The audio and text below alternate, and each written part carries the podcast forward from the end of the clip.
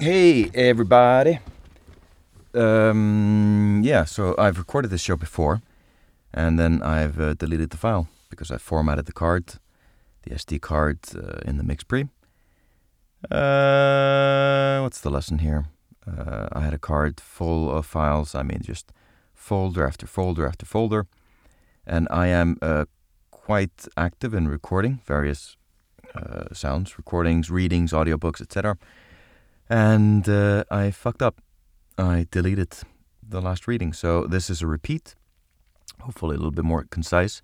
So this episode of Insert Sound, uh, in the first original one that I did the reading of, which is now gone into the ether, disappeared, uh, was about me experiencing life drunk uh, in a way because the premise of the show was me walking in Reykjavik with my recorder and I had my uh, geophone, my trusted Lumo, Lomo geophone, LOM, L-O-M geophone, and which has opened uh, a lot of doors of perception for me. And I don't mean that in any kind of drug way, but just literally different dimensions of sound. So I went to the flea market, uh, roaming around, and I recorded the sound of a sewing machine.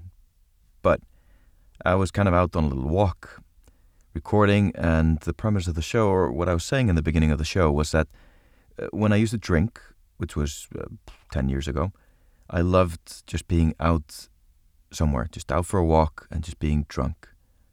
You know, tipsy, drunk, whatever. But it was one of the best ways that I kind of felt that I could engage with uh, not people, but just the world, just to be. I mean, I was more curious, more open. I was more, you know, just the, the beauty of the world and everything around me and just being interested in things just bumped up a level. And I guess people find this with various things. For some people, it's uh, being stoned, others being drunk. Um, some people like a bump of coke, and you know whatever it is. But I just keenly remember the experiences I had walking around uh, under the influence, and how good life was. Uh, I chose not to do that, but sound recording and going around with my recorder has kind of substituted that a little bit because uh, walking around under the influence or skateboarding in a city or walking around recording, doing art, doing interviews, whatever it is, it's just this soothing way of engaging with your surrounding. And so it's not a crutch, it's a creative, it's a creative, uh, what's a creative crutch?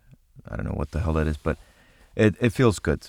So there I was in the flea market, sitting my ass on the floor uh, with an old kind of hand, uh, hand cranked sewing machine, Singer or something, and I just went at it with the geophone uh, contact mic, which I love, and I always have to th- say "thay," thank you Busby, because Busby pointed uh, this brilliant geophone out as many other good things. So he's opened the doors of perception. He's uh, he's kind of like who's that writer who wrote that book, uh, Aldous Huxley. But anyway, I recorded the sounds, and here they are.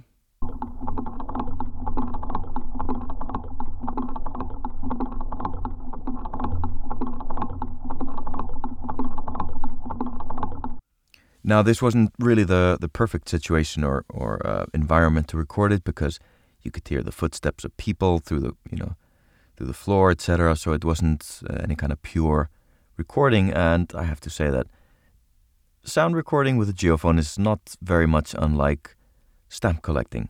You just want more. You want more sounds of droning. You want more sounds of banging metal and you know whatever it is, or scraping, you know, some surface. But uh, I thought I would go down to an actual sewing machine museum, which just happened to be three minutes down the street. It's in the basement of the store where I buy my Sennheiser mics. And that is where I took the not Sennheiser, but the trusted geophone. Came in, told them I buy a shitload of mics from them, uh, spent thousands of pounds.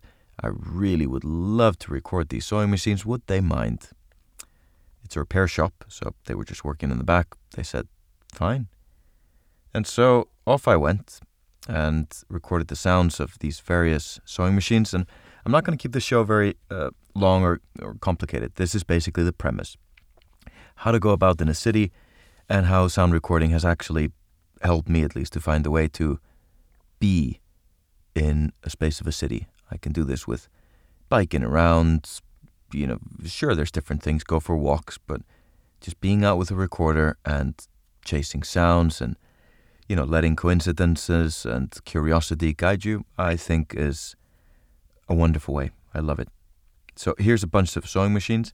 You can contextualize this as you want. I mean, these are uh, manufactured before World War II, some of them 1900s, late, well, 19, uh, 1890, 1910, 1915. So, however you want to look at this, you know, seamstresses in Leeds or in Italy. You can think about the fashion that came out of these.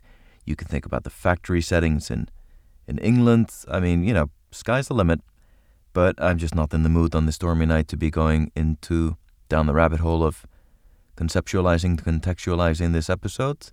You can do that. So here you go. Here's the geophone. Outside there's a storm raging. If you hear any sounds right now, it's a storm raging. And not just that, my my sound booth is shaking. And my sound booth is inside my bedroom. It's a big wooden box. I mean, it's massive. I have to, I have to jack it up with four uh, car jacks to get it off the ground, and uh, it's shaking. I don't know if it's the wall. That's well. Anyway, uh, distracting ADHD going on here late at night. I'm gonna go watch the Kingsman. Enjoy the sound of sewing machines. Insert sound over and out. Take care.